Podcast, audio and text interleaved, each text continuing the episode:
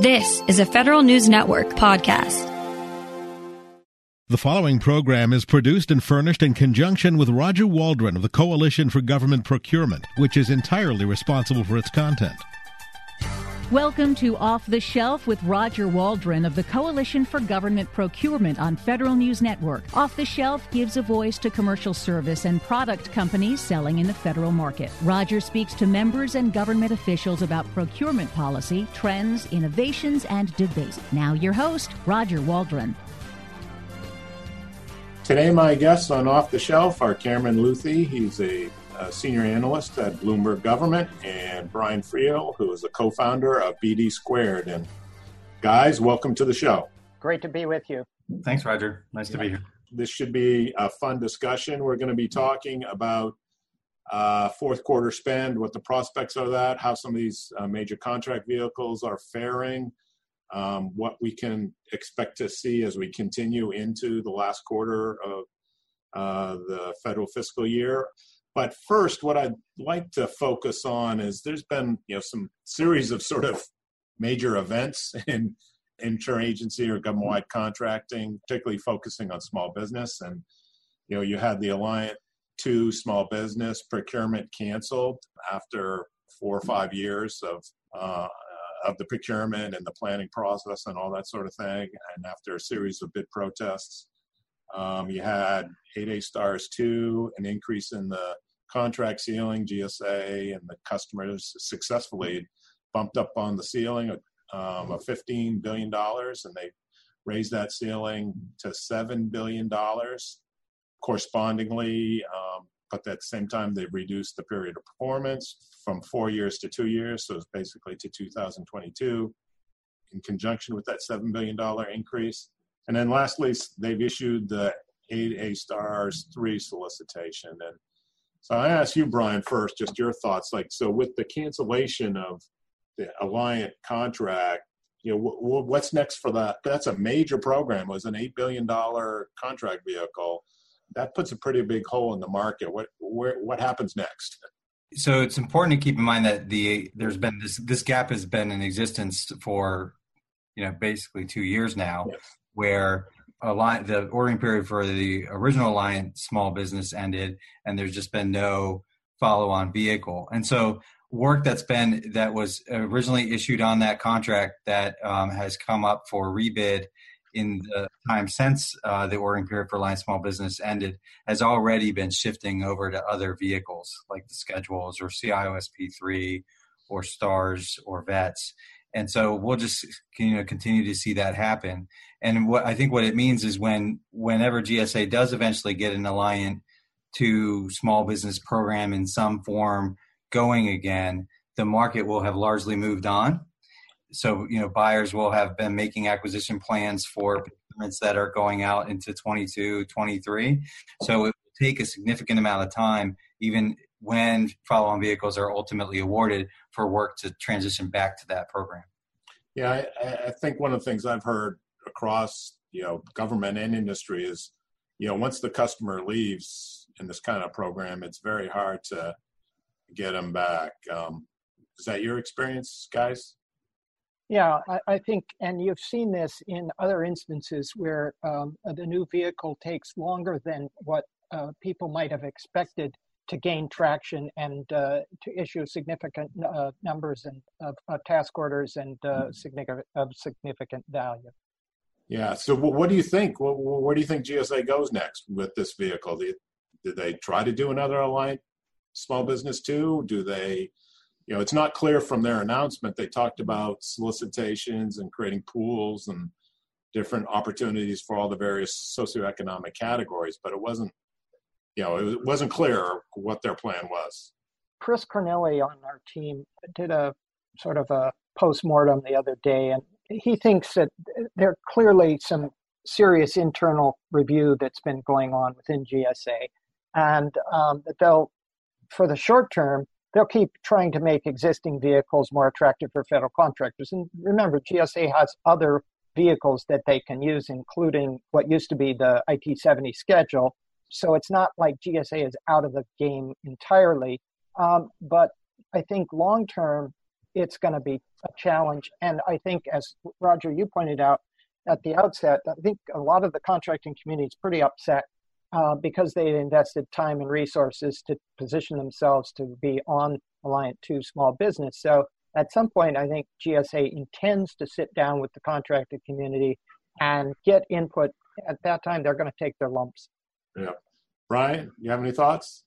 I, I think there's a, a clear path forward for GSA here to put out a solicitation probably after they get done with stars which is which the proposals for that will go in in august that creates a program that has set aside for woman-owned small businesses for hub zones for SDVOSBs and and 8A companies. They already have two GWACs, one for uh, SDVOSBs, service disabled renowned small businesses on VETS 2, and one for 8As. But they can create a much more robust program that covers all of the different socioeconomic categories. They can use a scorecard methodology and use the Symphony system that they use to um, expedite the on ramping of several hundred companies onto the Oasis Small Business Program uh, over the last um, 12 months. So there's a pretty easy path forward. They just need to, to go with it. And the main problem they had on the first, the Alliant 2 Small Business Program was they didn't follow Contracting 101 and follow the evaluation criteria that right. they had laid out in the RFP. That's all it was. Very simple. Yeah. All they had to do is put out a procurement and stick to the evaluation criteria, which is what they did on Oasis. And, and on Oasis, they're rapidly getting you know several hundred additional companies rolled onto this Oasis Small Business Program in a matter of you know 12 months or so. So along those lines, when Cameron mentioned you know this is something that they may focus on after they work through 8A stars 3 this procurement with proposals due in august i assume that will get extended but we're talking about probably award you know, if they did everything right in the first quarter of next calendar year, perhaps. I don't know what their schedule is, but unless they immediately start moving forward with some sort of solicitation acquisition planning for a new Alliant 2 small business, let's say, it's going to be a while before we even see anything on the ground for people to comment on or take a look at. Is that fair or? Yeah, absolutely. I think for companies and for buyers, you have to assume that there's not going to be Alliant 2 small business in any form through all of fiscal 21 and probably all of fiscal 22. So you're really looking at a fiscal 2023 start for any follow-on vehicle. Right, and you mentioned where people are going. Is there anybody who's a big winner out of the um, cancellation alliance solicitation? I think it's the for for one, it's the companies that are on CIOSP three small business. Uh, that's a logical place for this work uh, to go, especially for like cost plus work, which can't go onto the uh, schedules.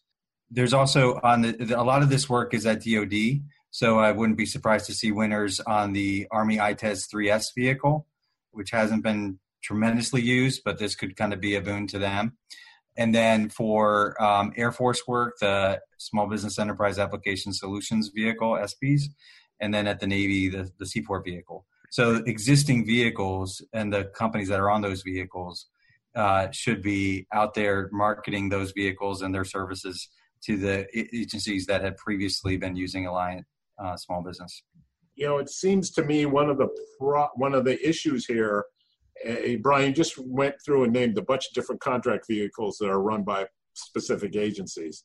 Is this a hit, like the elimination, cancellation of Alliant uh, Small Business? Is it something where it just sort of reinforces the idea it's important to have your own contract vehicle, you know, despite, you know, and does it run counter the way we're trying to go? I think pe- most people think there's way too many contracts right now already you know this doesn't help things from that perspective is you, i'd like to get your thoughts on that guys well we know that the goal is to consolidate the number of multiple work contracts and schedules and that's that's stated the, the the question is if some of the work does migrate in the direction that brian just illustrated to agency specific vehicles there's also work that's going to has already moved to gsa schedules uh, and so it's not a clear picture. It's a little muddy, but you know that consolidation is a long term project. Right. I think we haven't had, I mean, for for all the discussion about contract proliferation and duplication, and I know that's a big issue with industry, there it seems like we have more now than we did even two, or three years ago. Is that is my sense? Is that the sense of it or not? Brian? I think we were we were seeing a, a trend uh, downward in the terms of the number of duplicative contracts. For example, you had the Homeland Security Department decide not yes. to do Eagle three for its IT services and instead move all of that work to the the stars, the CISP threes, the vets, and would have been the the alliance. Uh, IRS ended its TIPS uh, program, moving all of that um, IT services work over to the to the best in class vehicles. So I think I think there's still a desire by the agencies to avoid having to go through what GSA is going through in terms of a right. three to four year procurement cycle for a um. But but they they all struggle too, right? The Air Force took three years to get 20 awardees onto its um, SP's IT services contract. Uh, FBI just tried to do a, a, blanket purchase, a multiple blanket purchase agreement uh, for IT services called ITEX that went belly up. Uh, the National Oceanic and Atmospheric Administration has been in source selection for more than a year on its IT services contract. Nobody, the agencies themselves, and obviously GSA and, and NITAAC, which which has spent four years in source selection on the on ramp for CISP three small business, no one's really figured it out how to quickly get these things in place. And partly it's because of industry um, industry protests, right? The you know any small mistake that an agency makes in the process uh, will be attacked in a protest and cause the the procurement to get delayed even further. Right. Well, you know, as we're we're up on the break, guys. When we come back, I'd like to. Uh, we'll continue our discussion of the sort of an, you could call it a shakeout a little bit in terms of interagency contracts and what's going on there. Um, we'll continue that discussion, and then we can turn to some of the bigger picture and like where the money is and you know, just the pattern of, uh, of obligations over the fourth quarter of the government's fiscal year. My guest today are Brian Friel. He's the co-founder of BD Squared, and Cameron Leuthy. He's senior analyst at Bloomberg Government. I'm Roger Waldron, and you're listening to Off the Shelf on Federal News Network.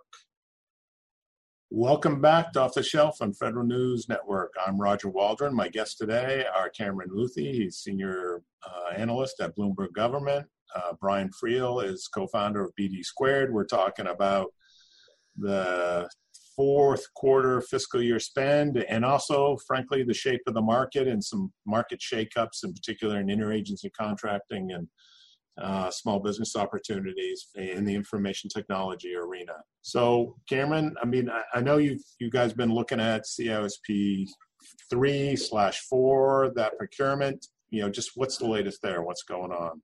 Well, the NIH Information Technology Acquisition and Assessment Center, NITAAC, has three best in class contracts, and that, that's CIOSP3 small business, CIOSP3, uh, and CIOCS commodity solutions. Um, these are IT contracts and they're humongous. CIOSP3, the replacement follow on contract CIOSP4 uh, in the spring uh, was uh, adjusted for this new vehicle uh, for which the competition is coming up to $40 billion um, over uh, there's a base period and then follow on that uh, could extend it out for 15 years. So this is a big, big deal.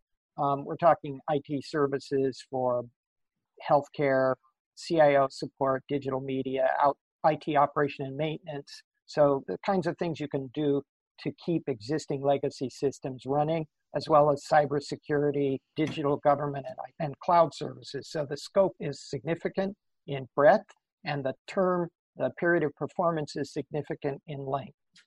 Right. I mean that that contract is Brian has grown over the years, and that program has been pretty successful at the end of the day. And I, is DoD the biggest user as well? HHS is the biggest, followed by DoD. Okay.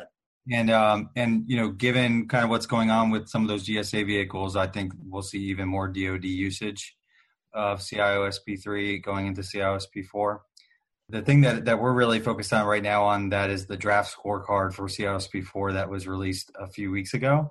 Yes. Um, so the, this is the first time NITAAC is using a scorecard methodology for its procurement, and the goal is to speed up the process uh, by uh, allowing companies to self score themselves against uh, provided evaluation criteria, and then all the government has to do is kind of validate against those scores.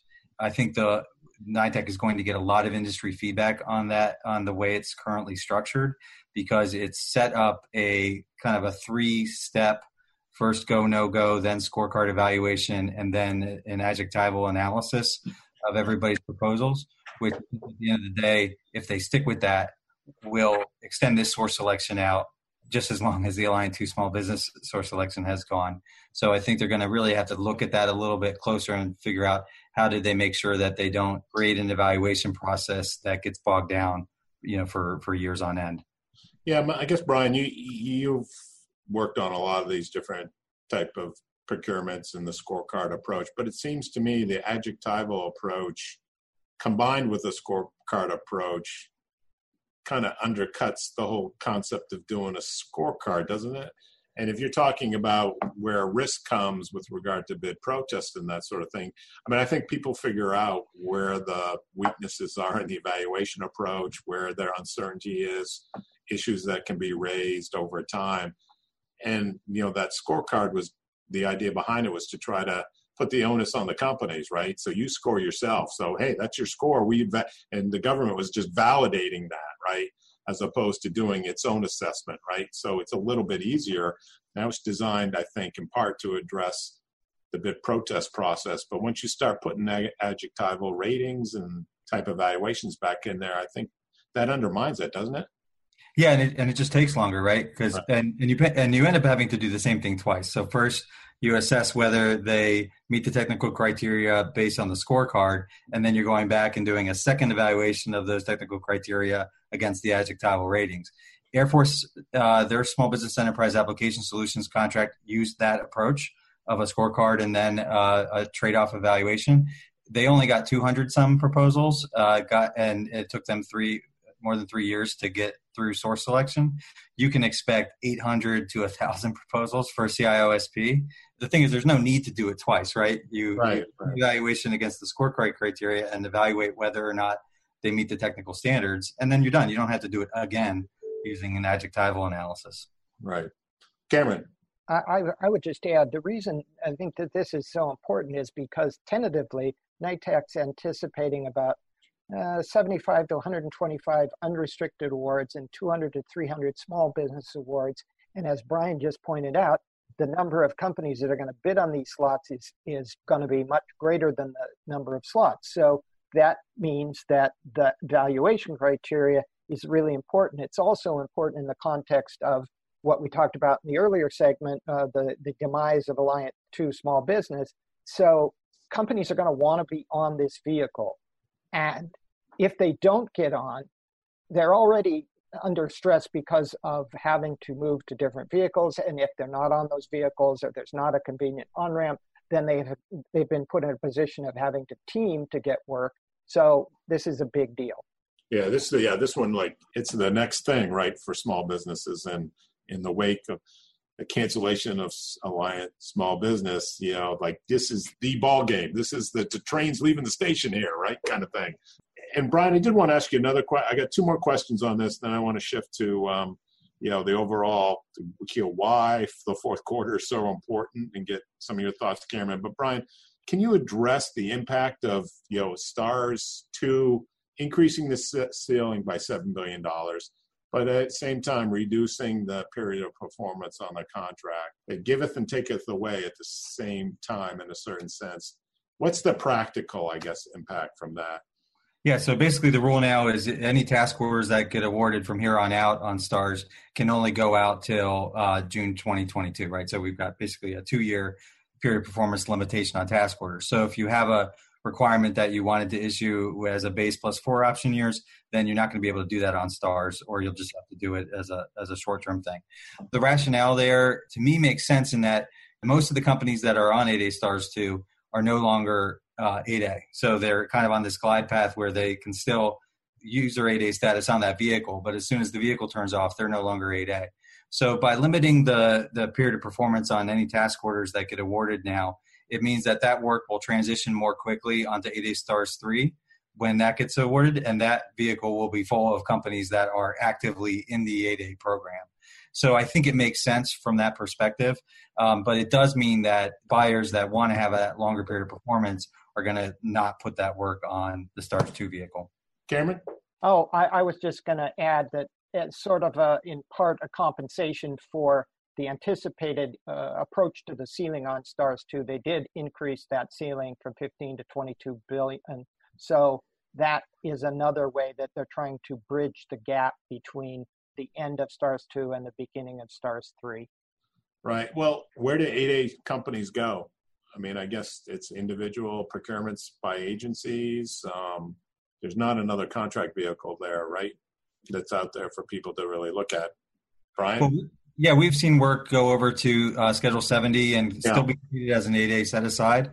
CSP3 as small business has an 8A uh, track, and so we've seen work that would have gone on to stars go there. And then yeah, agencies can just do direct, you know, orders, uh, you know, direct sort of standalone contracts up to four million dollars sole sourced to 8A companies, just not on the vehicle. I think we're, we're tending to see most of the work go either to the schedules or to CSP3 if it's not going to go to stars. We've also seen some work, uh, some sources to for the work that's on stars go out on the new Oasis Small Business 8A subpool.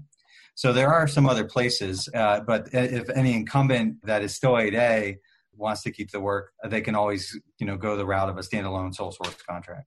Yeah. Okay. So well, you know what? We're up on the break, guys. So when we come back, I have one question about the schedules program in the context of all this, and then I, I want to you know look at you know the bigger picture and just talk about what's going to happen in the fourth quarter and what you guys see uh, from an obligations perspective. So we'll do that when we come back for the next segment. My guests today are Brian Friel, he's co-founder of BD Squared, and Cameron Leuthy, who's senior analyst at Bloomberg Government.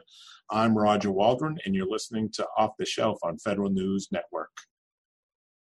Welcome back to Off the Shelf on Federal News Network. I'm Roger Waldron. My guests today are Cameron Leuthy, he's senior analyst at Bloomberg Government, and Brian Friel, a co-founder of BD Squared. We're talking about the federal market.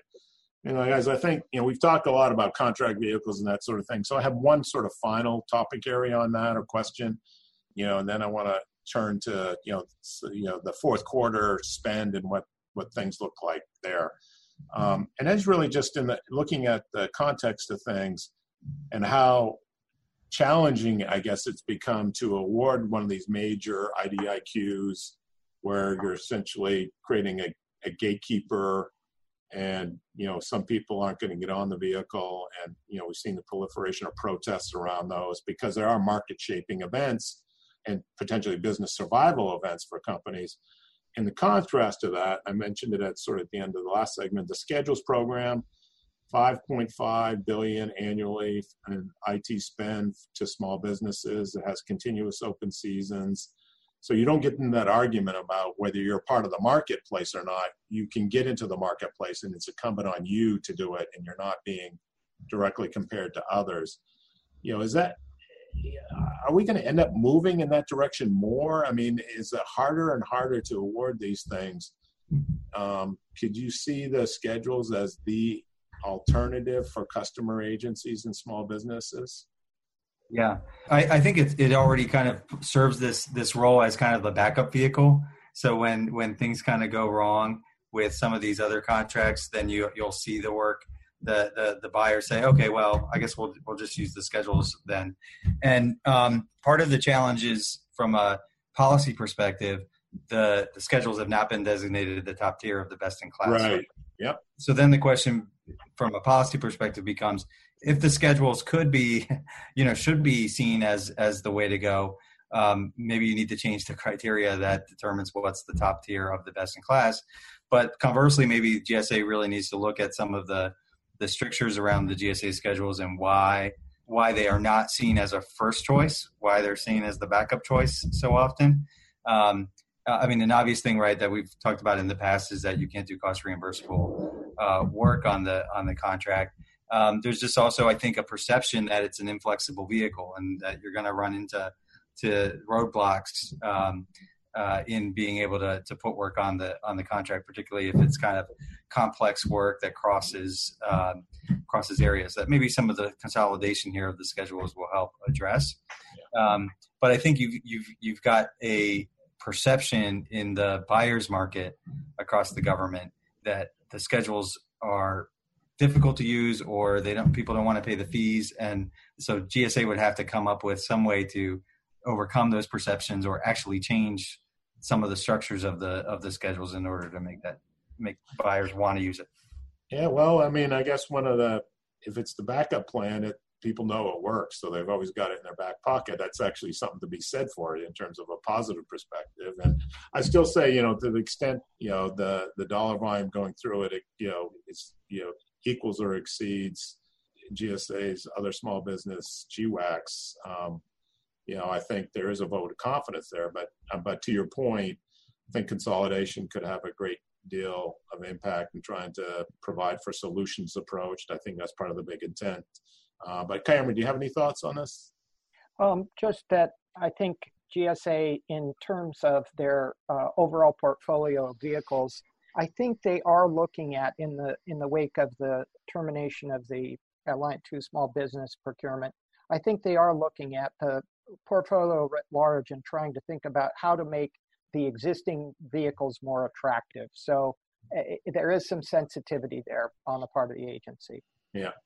Well, um, now, guys, I, I do want to um, turn to um, sort of the bigger picture in a certain sense. And Cam, I'm just going to ask you, so why, why is the fourth quarter so important, and why do we always want to talk about the fourth quarter uh, spend um, in, in federal government and in the federal market? Well, I think, Roger, that it's actually appropriate to combine the two subjects that we've talked about so far, in that the contract vehicles that we've been discussing are pivotal uh, in the fourth quarter. The government wants to put money on contract as quickly as possible, and these large multiple award contract vehicles are a good way for them to do that because they've already got a pool of pre qualified sellers, if you will.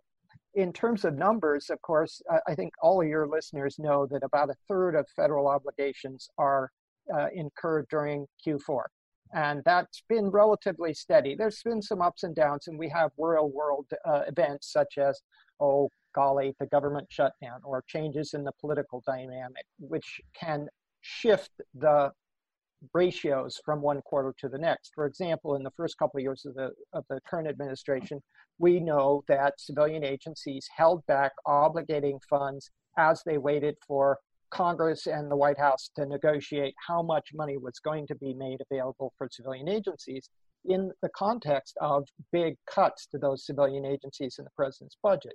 And those budget battles lasted months and months. And of course, we know we had long CRs and so on. So, yeah, there's fluctuation, but generally it's about a third of all contract obligations occurring in fourth quarter. And the multiple award contracts are a big part of the action. Um, that's sort of the the setting the stage. Right, Brian. Is that when when you when you're advising clients and talking to them about where things are going? It's like what you know is is one of your first questions what contract vehicles do you have?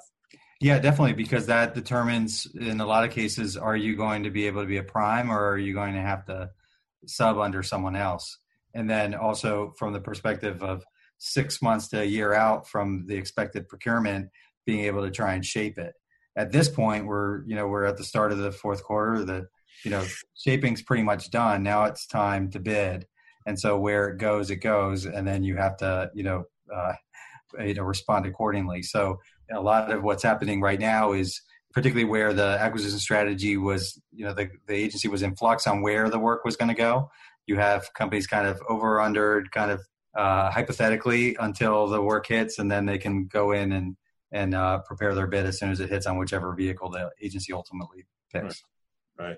So, and Cameron, so the you know, I know some agencies are more are, are I guess busier than others in the fourth quarter, or they're spending more money.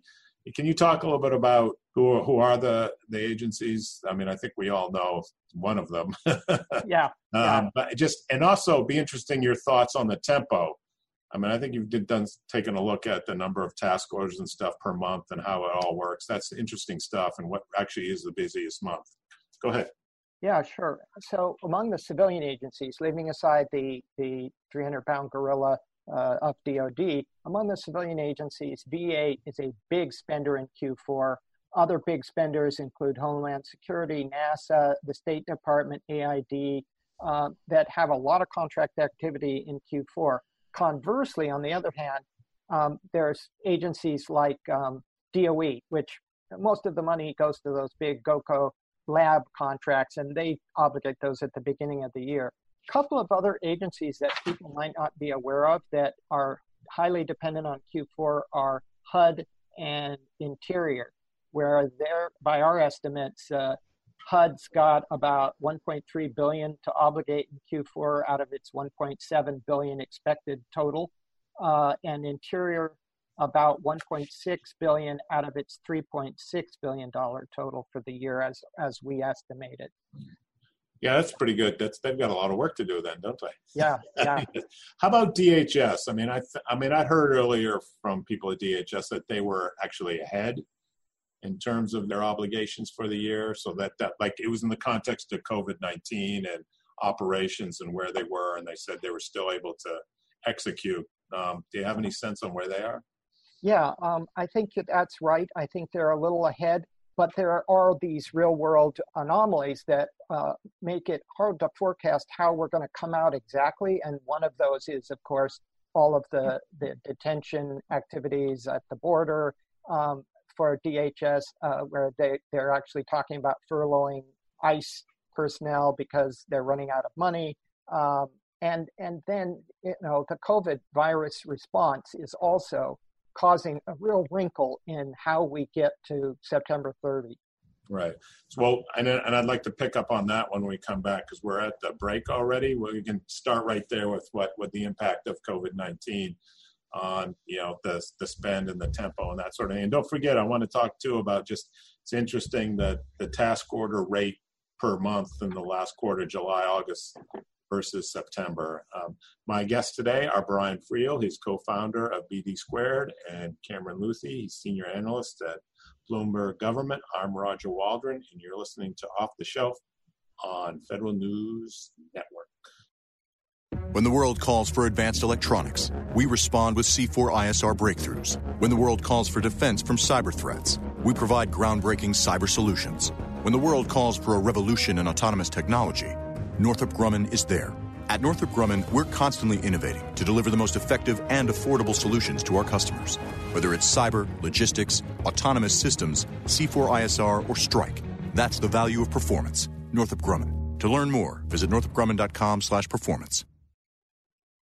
Welcome back to Off the Shelf on Federal News Network. My get, I'm Roger Waldron. My guests today are uh, Brian Friel. He's co-founder of BD Squared and Cameron Leuthy, uh, senior analyst at Bloomberg Government. And guys, um, you know, I guess you know, first, Cameron, just to you a little bit about you know one of the things I found interesting and looking at some of you guys' work is you know the tempo with regard to you know task orders and when you really need to be. Everybody thinks about you know, which is somewhat true. You know, it's you know September 29th for you know maybe 48 hours or something, right? Or it's September 30th for 48 hours sometimes. Funny how that works.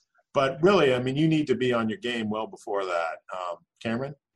Yeah, I mean, what we're talking about here, Roger, is the difference between when the RFQs come out on the uh, multiple award contracts and when the dollars are actually obligated, when that when that task order contract is signed, and that's that lag effect is really important. And some agencies, of course, have rules about how much they have to obligate in the first three quarters versus the fourth quarter, and how much they have to obligate, you know, in fourth quarter in July and August versus September. But August is a very busy month for the busiest month for requests for quotes uh, in in a in a lot of ways of, of measuring, and uh, that's compared to the biggest month for actual obligations, which is September. So you have to sort of count back about 40 days or so from the point of obligation. Does that make sense? Yeah, that makes sense to me. And then isn't there, you know, some of these different acquisition support organizations, they have cutoff dates, right? For That's right. get their money to them so they can issue the RFQ. Is that those yeah. things are still in place, right? People have to be aware of those. Absolutely. So, you know, as Brian made the point earlier, really have to go back to the beginning of the year and that review of your contract vehicles, the you know the conversations with um, the agency program managers about what the big procurements are, looking at the procurement forecast, so that you can be positioned for fourth quarter. If you're just getting started in Q4, you're way behind the eight ball. Right. Brian, have any other thoughts on that? Yeah, I think I think one thing we're seeing right now is kind of a funneling effect of, uh, and so sort of a more intense tick in RFQs, um, uh, particularly on OASIS uh, Small Business Pool One and on the CIO-SP3 uh, uh, small business vehicle. And I think it's a combination of factors. One, things kind of slowed down a little bit while everybody was totally locked down, yeah. and now things have kind of moved to the right. But they things that need to get out the door are getting out the door now. Um, and then the other piece is just you know some of the problems that we're seeing on these other vehicles, creating kind of a, a go-to place for for particularly those two contracts. Right. So, and that you sort of bring up a good topic. I want to get both your thoughts or observations, what you've seen with regard to COVID 19, the government's response. How is that impacting sort of obligations this year? You mentioned it a little bit, Brian, but just what are you guys seeing in terms of the impact and, and what, what you expect to see through the remainder of the fiscal year and even into the next fiscal year? If I can start with that one. Um, sure. There are a couple of wrinkles that I think people have to be aware of, and you just hit on one of them some of the funding in the CARES Act and base funding and whatnot is uh, the appropriations were not one year money. They were available for more than one year. So, as a consequence, we should not anticipate all of the obligations occurring for response to COVID by September 30th. Some of this is done, definitely going to spill into fiscal 21. The second wrinkle I think that's important to bear in mind is um, the degree to which it's a challenge for agencies um, to uh, right now the tracking of their of the budgets. If you look at the, the, the IG consolidated report, they're not consistent across agencies in terms of keeping track of the COVID money separate from tagging it so that it's clearly identifiable. Um, we've got uh, we've built a little sort of custom market to keep track of the obligations, but that's the end of the story, so to speak, not the beginning of the story. Um, the other thing I think is that some of the money is mandatory, uh, not discretionary, and that makes it again harder to anticipate when the obligations will occur.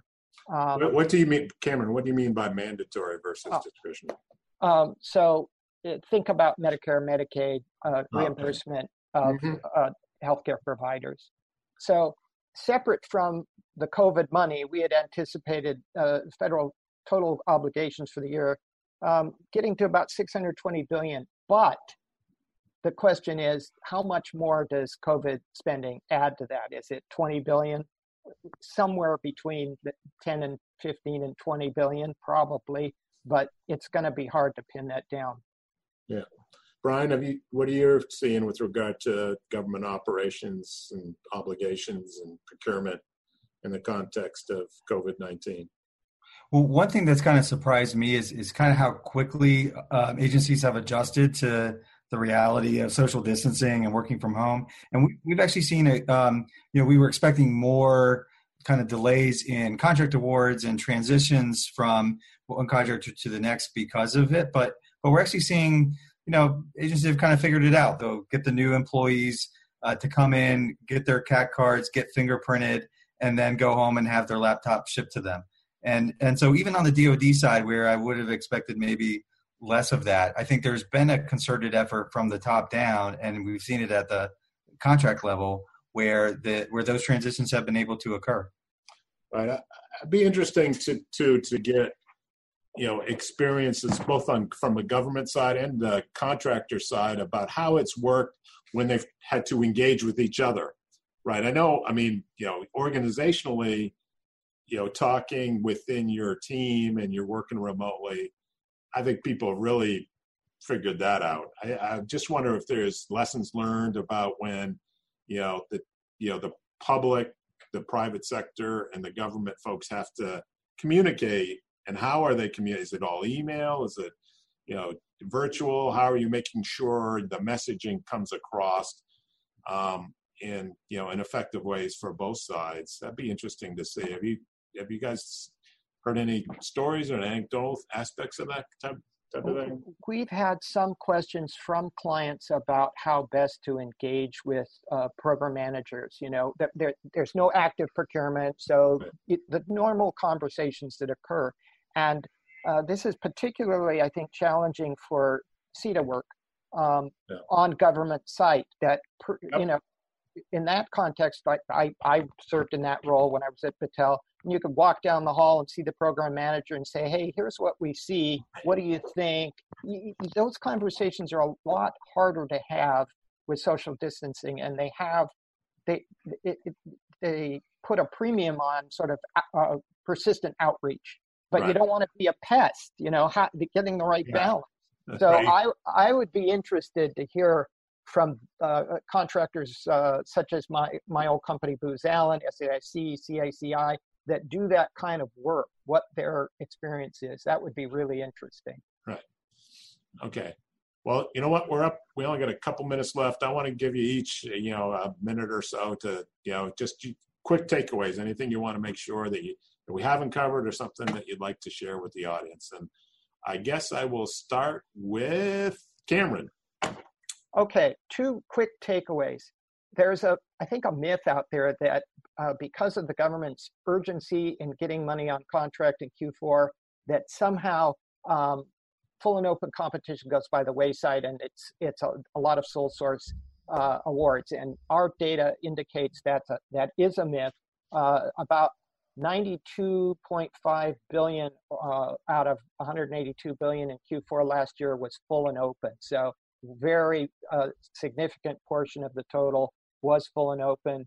Uh, and uh, the other myth I think that uh, is that small business doesn't necessarily get a, a, fair seat at the table. And in fact, uh, small business set aside out of 34.6 billion Uh, for small business, uh, about 19.1 billion uh, went through that set aside mechanism. So those two things I think are important to keep in mind.